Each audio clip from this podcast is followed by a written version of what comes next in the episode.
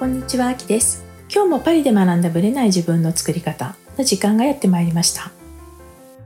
実はですね、1月のもう半ばを過ぎていますけれども、私は今、ネット難民なんですね。ここ10日以上、ネットが使えなくて非常に困っています。もともとで何が起こったかっていうと、突然ネットが切れたんですよ。でそれもなんか例えばうちにボックスがあるんですけどそのボックスが壊れたとかそういうことではなく、まあ、すぐ電話を入れたら、まあ、大抵なかなかね問題があるんですけどもうちのエリア全体が使えなくなってしまったと。でそんなことあるのっていう感じもするんですけどもどうやらあったみたいです。でその日次の日土曜日だったんですけども慌ててもうじゃあ代用できるポケット w i f i をくれとで新しいボックスを送りますって言ってもそれがいつ届くかわからないですね。まあその時土曜日だったので来週の前半には届きます。でも来週の前半ってまあ私なんか家で仕事してるっていうのもあるんですけどいやそれは困りますって言ってね。でもすぐ代用のポケット w i f i くださいって言って、まあ、結局車で15分ぐらいのところにあったのでそこに取りに行ってでなんとか事なきを得たら新しいボックスが届いたタイミングでポケット w i f i が切られたんですよ。で私たちが今まで使っていた契約ボックスも含めてなんだけど全部解約状態になっていたので一から新規で契約し直さなきゃいけないって言われたんですね。でそれに伴って一回解約された状態になってるから全部ボックスも使えなくなってしまってまた今またネット難民になっていると。でおまけにその解約になってるのを一から工事をしないといけないという関係でその工事が2月の中旬までないと。もうみんな呆れ顔っていうかねまあ半分怒ってるんですけどいや今時もうこんなのあるのかなっていうぐらいちょっとおかしな話なんですね。でまあ、その話をたまたま Facebook かなんかに私書いたんですけどもコメントでねパリの反対側に住んでる友人が実はうちのエリアもと言ってました。まあ扱っている会社は違う会社だったんですけどそのエリアが全体使えないという状態になっていたようです。まあ例えばね他にこうネットが使えるっていう環境だったりすればいいんですけれども、まあ、私はほらオフィスに行くわけじゃないし自分の、まあ、家でやっているので例えば 4G とかもネット見るくらいとかね、まあ、いいんですけど正直ねビデオ通話とかミーティングには全く使えないんですよ。足りないんですね。でも本当これでどうしようかと思って真剣に近くのレンタルオフィスを探してました。歩いてね5分ぐらいのところに見つけたんですけど、まあ、そこにちょっと単発でもいいからねやりに行こうかなと思ってたんですね。まあそこはね笑っちゃったんですけど9時から5時までしか使えないんですよね。もうちょっと長く使えたらいいのになと思ったんですけど、まあ、それは全然いいんですが、まあ、その間にもしかしたら解決のめどが今見えそうっていうところで、まあ、今のところ終わっているっていう感じです。ということでね私はもう全くネットが使えない状態になっていたわけですよ。でその間じゃあどうしようっていうことになりいかに自分がまあ、ネット、まあ、動画も含めて YouTube とかも含めてそういうのに依存してたかにまた気づかされたんですね。やっぱり w i f i とかそういうのがないってデトックスするとは言っても1日ぐらいって割り切ってればいいけどいつまで続くかわからないっていう状態のことってまあないわけですよ。で何が起こるかわからないっていう状態の中でネット難民でいるっていうことのねまあ一種の怖さを感じました。でだからといって、まあ、4G を無駄遣いするわけにもいかなくって、まあ、だから動画も見れないし音楽も聴けないし困ってたんですね。まあ最初は本読んでたんですけど、まあ、本もねまあまあ疲れてきたりするんですよね目が。で、まあ、最終的に何をしたかっていうとまたオーディブルに戻りました。オーディブルっていうのは、まあ、ご存知の方はご存知だと思うんですけど Amazon のこう電子書籍 Kindle があるじゃないですか。これのいわゆる耳版っていうんですかね。朗読版と言っていいんじゃないでしょうか、まあ、こちらをまた使い始めました。もともと使っていたんですけどもなんか時々ねこう移動の時に使うっていうくらいで最近ね、まあ、普通の本は聞いてたんですけどまたねちょっと今年はね余白と余暇余裕、まあ、この辺をね結構遊びとかその辺も含めてね、まあ、自分のちょっと感性っていうものを意識した生活にしたいなと思っていたのでまたね小説を読むというか聞くようにしました。でやっぱオーディブルのいいところは、まあ、ナレーターというかね朗読してくれる人がいるのでいわゆるプロの方要は声優さんであるとかね俳優さんがやっているんですね。なのでまあ普通の本だとまた違うかもしれませんけどやっぱり小説はやっぱりこう声優さんとかね、まあ、その会話を声色を変えてね相手に合わせて使い分けているっていうところでこのナレーションのね差がまあまあ出るじゃないかなと思います。今はね1500円で、まあ、多分聞き放題みたいな感じになっています。今まではなんかコイン制になってて月々コインが貯まってってそのコインを使ってた感じだったんですけど今はもう月1500円できっかりいくらでもダウンロードができます。で一回ダウンロードさえしてしまえばオフラインでねずっと聞けるっていうところが、まあ、オーディブルのいいところかなと思います。で実際に今回ねこの2日間ぐらいで小説2つぐらい聞きました。でやっぱりね文字を目で追う方が早く読めるんじゃないかなと思います。例えば一つの小説もちろん長編だったりとかね短編集だかによって全然違うんですけども私が読んだ本はだいたい10時間ぐらい。それからもう一つは7時間ぐらいかな。でそれを私は1.85倍速で聞いているという感じです。なのでまあほぼ半分の時間で聞いてる。っていう感じですね。まあ移動中だったり家事しながらとかね料理作りながらとかそういう感じで聞いてます。でやっぱり、まあ、ストーリーを全く知らないものを聞いているので、まあ、そのストーリーテリングとしてね中身が本当に面白いっていうこととあとやっぱり耳で言葉を聞いてるのでその耳で聞いた言葉で情景をイメージしてこう味わう感覚ってまたね本を自分で読んでるのとはまた違うんですよね。目で追ってるのと耳から入るのはまた違うなと思いました。そういう意味ではねやっぱ小説は本当におすすめだなと思います。で今回はまたまたま2人とも女性の作家さんだったんですけど、まあ、1人は宮部みゆきさんですね。私はまあ彼女のミステリーとかね彼女のまあ現代ものはすごい好きなんですよね。なんかこう終わった後すっきりしないのもまあまああったりするんですけど、まあ、でも彼女の持つ言葉とかねその心情とかをね表す言葉はすごく私は好きなんですよ。でもう一人ね聞いたのは三浦しをんさんですね。彼女もね本当に言葉の使い方面白いなっていうのと、まあ、ストーリーあと情景。で今回読んだのは彼女がオーディブルのために作った。もともとオーディブルとして出すのが先みたいな感じでもしかしたら本も出てるのかもしれないんですけどオーディブルで出すために書いたと聞いています。なのでこういかに耳から言葉がどういうふうに聞こえていくかっていうのを意識して書いたっていうのをどこかで読みました。2つともね本当に面白かったです。一つはねその宮部みゆきさんは昨日がなければ明日もないっていう本だったんですよね。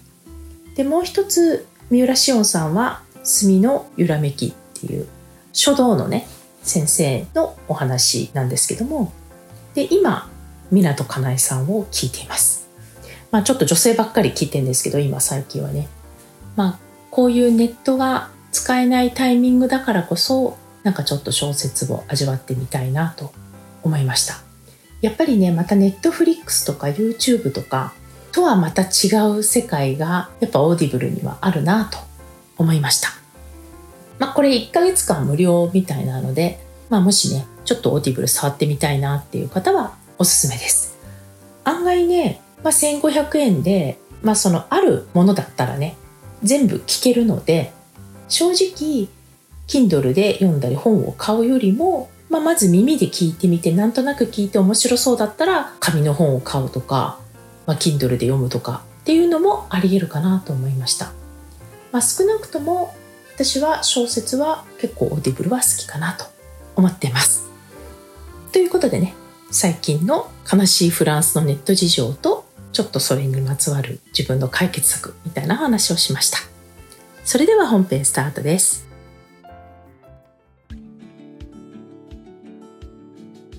はい本編です。今日はですねパートナーシップの話をちょっとしたいなと思います。例えばね何か願望を叶えたいって言った時に上がってくる一つは例えば婚活だったりパートナーシップのことだったりするんですよね。で今回は、まあ、20代とか30代そういう婚活ではなくどちらかというともうちょっと上40代の方50代の方の婚活についてちょっとお話をしたいと思います。もちろん未婚の方もいらっしゃればまあ一回離婚を経験しているっていう方もいらっしゃると思います。まあ、それぞれの立場でだいたい30代後半からね40代もっと言うと50代の方たちが結婚はしたいんだけどなかなかできないとかねうまくいかない、まあ、そういったお声をいただいてますので、まあ、それについてねどう考えていくかっていう話をしたらいいなと思いました。でパートナーシップはですねまあ私がいつもセッションとか、まあ、そういうマインドの講座で言っているのはもうたった一つのことなんですね。例えば婚活をしたいとかパートナーが欲しいって言った時に大抵の方は、まあ、相手理想の相手をまず書いてみましょうとか言うんですよね。だから相手に何を求めるかどういう人がいいか、まあ、これはね大抵の方は皆さんやってらっしゃるんじゃないかなと思います。どういう人が自分に合うのかとかねあるいはどういう人が自分は好きなのかとかそういったところをま書き出したりね整理したりするっていうことはあると思います。ただですね、まあ、結婚あるいはこれ就職転職活動もそうなんですけどもこれの一つのまあ問題点というかねキーポイントは相手もあるってことなんですよね。つまり相手も自分を見ている会社側も自分を見ているっていう形なんですよ。なので自分がどんなに理想を書いてもそういう人に当たるかどうかっていうのはわからないんですね。でこれはもう転職活動もパートナーシップも全く一緒の考え方なんですよ。ある意味もう出会い頭的なお見合いなんですね。意図的お見合いなんですよ。なので一番大事なのはその新しいパートナーができた時あるいは結婚した時にどういうパートナーシップでありたいかっていう理想を書いていくことなんですね。相手の理想の状態を書いていくんじゃないんですよ。相手に対して求めてることを書くんではないってことですね。いい結婚とは何か、いいパートナーシップとは何か、これを書いていくってことなんですよ。で、書いてくると、まあ、その人の価値観が出ますよね。こういう人がいいとかね、出てくるじゃないですか。で、その時に忘れないでほしいのはさっきも言ったように、まあ、理想の相手を書いたとしても相手も自分をチェックしてるってことなんですね。つまりそれにふさわしい自分こちらサイドね自分でないと相手も選んでくれないってことなんですよ。つまり理想のパートナーシップがあるとしたらそれにふさわしい自分になるっていう方が先で何もできないのにやってないのに相手にだけ求めてるっていうのはまあある意味ナンセンスなんですよ。で実際になんでこういうことを言うかっていうと婚活で自分を見失ってしまう人を私はたくさん見てきたんですね。本来のその人ではなくてどうやったら婚活がうまくいくかどうやったら私は選ばれるかって言ってどんどん自分自身を見失って相手に選ばれるいわゆる一般受けするようなとかねいわゆる男性受けするような感じでいなくちゃいけないっていう刷り込みが入るんですよ。でそうするともっとひどい状態になっていくと会った瞬間にこの人は私を幸せにしてくれるのかって品定めに入るんですね。いやいやいや、相手からどう見られるかじゃなくて本来自分っていう、まあ、状態があって、まあ、それを自分らしさと言った時に理想のパートナーシップの中で選ばれる自分でいたいわけじゃないじゃないですか。でこれはねどっから来るかというと結婚がゴールになってるってことなんですよ。いいパートナーを見つけることがゴールになってるとそうなっていくんですね。その目的を達成するためにどうしたらいいかって考えると選ばれなくちゃいけない、まあ、こう男性受けしなきゃいけない、ね、そういうこう相手から見た自分っていう方にフォーカスがいくんですよ。でもこれは就職とかね転職もそうなんですけど相手が決まる就職先が決まるタイミングからスタートじゃないですか結婚はゴールじゃないんですよで結婚がゴールだと考えてるってことはその結婚っていう称号が欲しかったり結婚っていうものに対する周りからの印象だったりそういうのが欲しかったりするからなんですね。ゴールはその人と長期間、まあ、もっと言うと一生ね、まあ、実際一生じゃないこともあるんですけど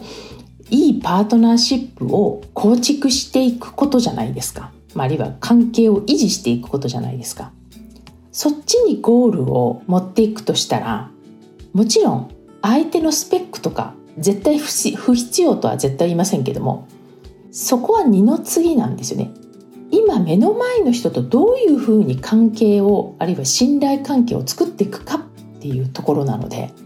正直相手のスペックはそんなでもない。ちょっと極端な言い方をしてしまうとそういうふうになります。つまりね私のイメージはですね愛情ではないないですよ。愛っていうものをきちんと構築していく力があれば極端な言い方すると相手は誰でもいいって話なんですね。まあ、これ言うとちょっと炎上気味になるんですけど、まあ、私のイメージは昔の日本のねお見合いの結婚スタイルみたいなところがあってこれを肯定してるわけではないんですけども相手を初めて結婚式で顔合わせるパターンってあったじゃないですか昔。まあ、親が決めたりとかしてねで本人の顔も知らないどんな人かもよく知らないまま結婚式を迎えるパターンって、まあ、ドラマの中でしか私はあんまり知りませんけどあったんですよね。でじゃあその人たちは離婚もちろんしたくてもできない状況はあったのかもしれないんですけどもうこの人とやっていくっていう前提でじゃあこの目の前の相手とどういうふうに信頼関係を築いていくかにフォーカスを当ててたんですよ。だからまあ、チョイスがなかったっていうのもあるかもしれないんですけどそれで仲良くうまくやってた夫婦ってたくさんあったんですね。つまりスペックだけとかに入っていくとそっちに目が向かなくなるので最終的には幸福よりも不幸の方になっていくケースが多い、まあ、ましてや探そうとするとあるいは自分を押し殺して探そうとするとこの人は自分のこと幸せにしてくれるかしら？っていう目線でしか相手を見れなくなるので相手のちょっとしたことがもう気に食わなくなってしまったりっていうケースがあるんじゃないかと思います。でそれが年齢とともにまあ20代とかね30代前半だったらまあ次の相手見つけようって思えるかもしれないけど後半になってきたりすると可能性が減るんじゃないかって思ってしまって余計そこに拍車がかかったりするケースは多いんじゃないかなと思います。なのでね自分のパートナーシップのゴールは何なのかでそれにふさわしい自分になるためにはどうしたらいいか、まあ、要は相手にも選ばれる例えばこういう結婚生活をしたいって言った時に相手には例えば収入とかねなんかそういうのを求めているのに自分は髪の毛ボサボサで何にもやらない怠け者だったりとかしたら絶対釣り合わないじゃないですか相手も選んでくれないじゃないですか。という自分にフォーカスを当てると案外ねそういう人がふっと現れたりするんですよね。私の周りは結構そういうパターンが多いです。であともう一つ、まあ、結婚に対する思い込みっていうのが私たちにはあって、まあ、これはやっぱり、まあ、結婚しないと、まあ、周りからこう見られるとかねそういうのもあるかもしれないし特に女性はやはり、まあ、出産の時期っていうのがあるから急がなくちゃいけないんですっていうことをよく聞くじゃないですか。でまあ確かにその通りなんですよ。統計的に言ってもこの卵子の状態とかねそういうのはあると思います。でそれが逆にストレスになってしまって、まあ、もちろん他の理由もあるかもしれないですけどもこうなかなかねお子さんに恵まれないっていうケースも実際あるんですよね。まあ、結婚したはいいけれどもそうなってしまうっていうパターンもあるんですがここはねちょっと視点を変えてほしいっていうためにですよ。あえてちょっと変な事例を挙げたいと思います。あるね SNS で話題になってたんですけどもある方がまあ多分30代後半かな？もう40手前だったと思います。その方はたまたま結婚してお子さんが全然できなかったと。で、まあ、そのタイミングで、まあ、それが理由だったかわからないですけど、まあ、最終的に離婚したんですね。で、まあ、新しいパートナーができましたと。でその新しいパートナーは年下だったんですよ。でそのご本人は、まあ、多分40前後だと思うんですけど 新しいパートナーができた時。その旦那さんの年齢がですね1人目の時はだから46歳だったんですよ。年上だったんですね相手が。で2人目のパートナーが30歳だったんですよ。一気に年下行ったんですね。でその人と結婚した途端速攻子供ができたんですね。でこれは何を言いたいかっていうと自分が年齢的な原因がある。私が問題だ。って思ってたけど実はなんだ私の問題じゃなかったんだと。ね。これどうしても女性の方に問題があるっていうことで、まあ、出産の実際の体力はやっぱり年齢とともに大変になるんですけど子供ができない原因って結構今男性もすごく増えていてでもどうしても女性の方に目がいっちゃうじゃないですか。でこれでストレスを抱えてる人が多いってことなんですね。でそれを書いた時にその人が「なんだそうだったんだ」って思ったって話をしたらコメント欄に「実は実は実は」っていっぱい出てきたんですね。年下のパートナーになったらすぐできたとかね。つまりですよ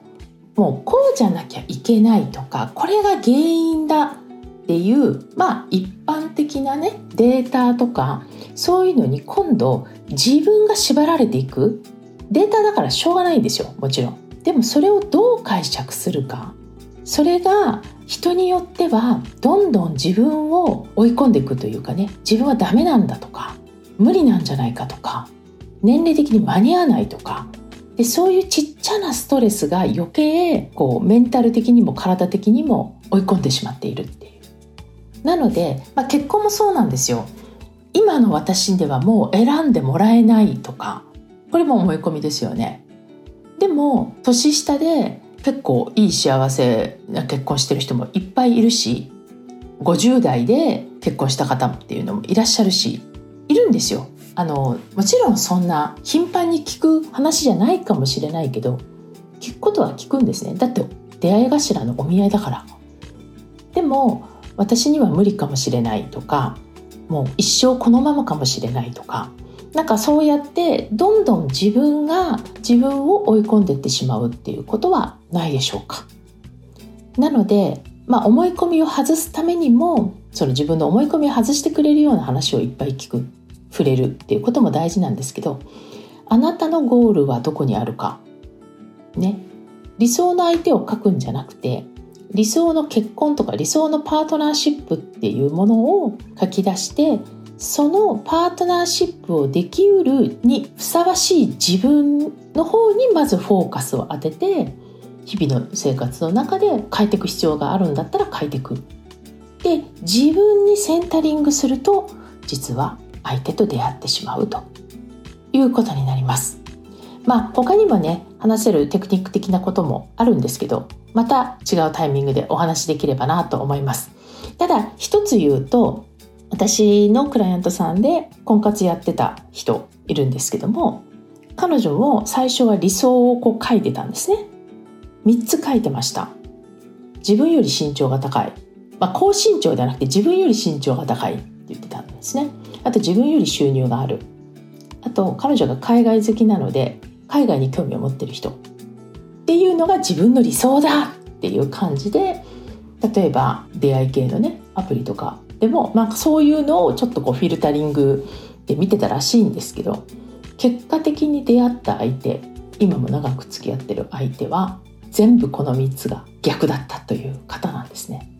彼女より身長ほとんど変わんないか低いくらいで彼女がその彼と出会った時に彼は仕事を辞めてたので収入がゼロだった。そして海外には全く興味のないドメスティックな人だったと。いうことなのでまあ相手の理想ってね案外関係ないかなっていう感じがします。まあ、これはねあくまでも一例なんですけど自分のね思い込みを取り払う一つのきっかけにしていただけたらなと思います。またねよかったら質問お待ちしています。ありがとうございました。いつも聞いてくださり本当にありがとうございます。この番組は日本時間の毎週木曜日の夜配信されています。より有益なあるいは願望実現に関するマインドに関する情報に関しましては LINE やメールマガジン、まあ、その他の SNS で発信しています。概要欄のノート術の教科書のプレゼントこちらを登録していただくとメールマガジンそして LINE の方にお知らせが届きます。こちらの方からぜひご登録の方よろしくお願いいたします。